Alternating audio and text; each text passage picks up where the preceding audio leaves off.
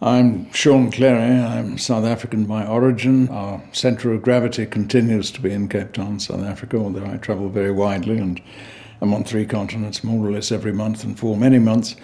I was originally trained in macroeconomics and law with a um, good smattering of associated social sciences and philosophy around it. I was a diplomat between 1970 and 1985, and I finished off that part of my life responsible for helping to run Namibia um, on its way to independence. I resigned from diplomatic service in 1985, set up a number of companies to address some of the challenges that we thought existed in southern Africa at that point in time.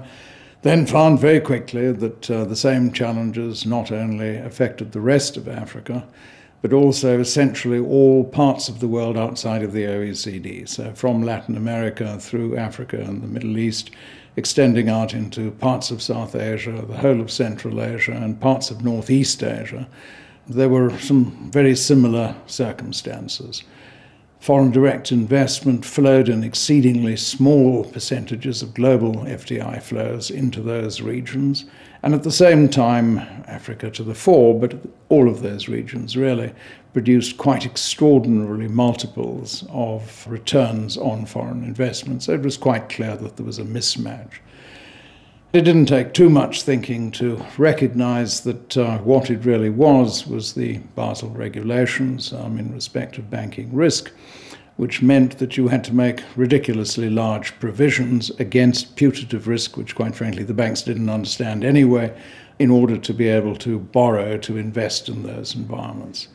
So the cost of investing outside of the OECD rose disproportionately and we thought it was a good idea to find ways of minimizing that in appropriate fashions. The way to solve it was to better define the nature of the risk associated with investments in those countries, thereby increasing opportunities for investment and developing far more effective risk mitigation techniques and risk pricing techniques, which was on average, for a long period of time, capable of cutting roughly 2% off the cost of debt and equity on the one hand, and the cost of insurance on the other hand.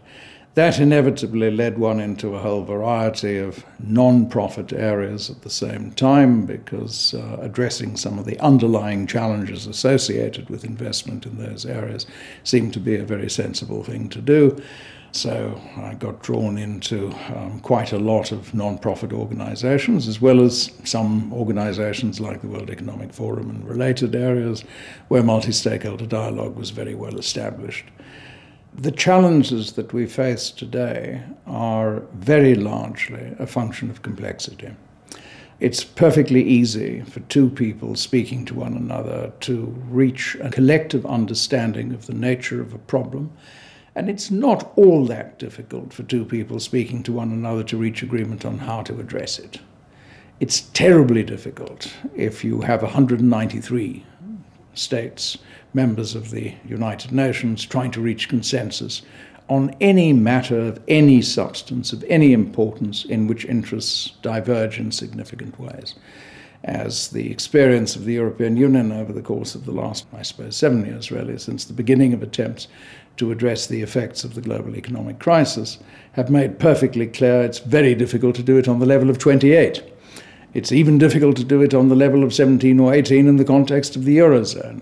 So, reaching collective agreement on what we think of as collective action at transnational scales is really difficult. And the more issues that we put onto the agenda, the more solutions that we try to find at scale, the less likely it is that political leadership will be able to find solutions to these challenges. So, one part of the collapse of leadership today is not because we have a weaker generation of leaders it's because they're being asked to come up with solutions to problems which, because of the level of interconnectivity and the speed at which change is occurring, are quite frankly beyond the capabilities of collective leadership at the scales at which we're tackling them.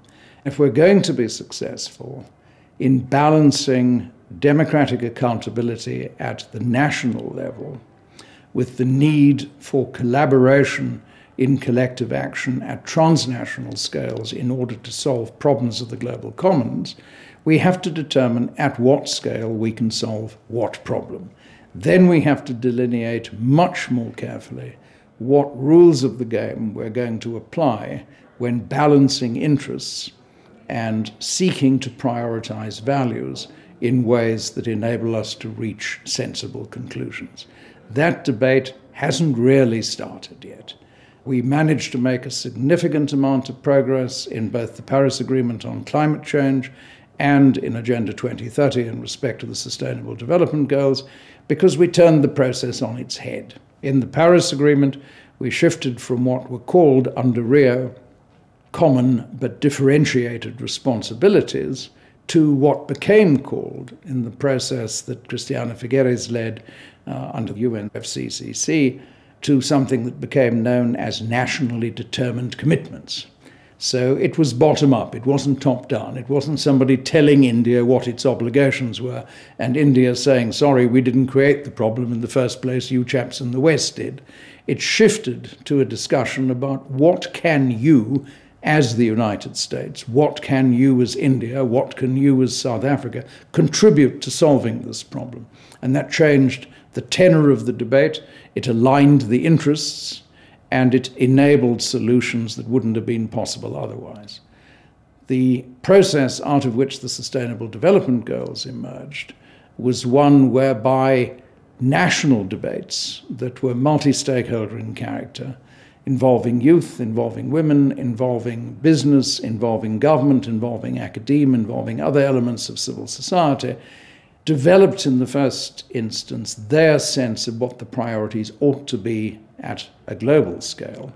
That was then taken up in the form of a synthesis paper developed by the UN Secretariat and then a United Nations General Assembly open access group then facilitated the synthesis of the outcomes of the national discussions using the synthesis paper as a point of departure. Now, I don't think anything that consists of 17 goals and 157 indicators is going to be easy to implement, but the important thing is we got agreement on something that we couldn't possibly have got agreement on otherwise because we took it bottom up. So I think that holds very important lessons about the future of global governance, and I think it's going to relieve pressures on national governments if people recognize that there is collective responsibility, even at the national level, among different sectors of civil society to be able to address these challenges collectively. In South Africa, where I come from, that was the basis on which we did the National Peace Accord back in 1991. It was an initiative undertaken by business and the churches to which the political parties added themselves at a later stage. The facilitating committee was purely business and the churches. The preparatory committee included representatives of the major political parties, and that which emerged as the National Peace Accord, the preamble of which formed the basis of what emerged as the framework for the constitutional discussions and significantly informed the preamble to the Constitution in South Africa, was a process that couldn't have been achieved among the political parties, the political actors in the first instance, because they were at loggerheads. They had fundamentally different interests. So you had to facilitate a debate to bring about an alignment of interests in constructive ways by people who had an interest in the outcome, but not necessarily a dog in the fight in the process through which it would emerge. That, I think, is the challenge that we face today uh, on a global scale.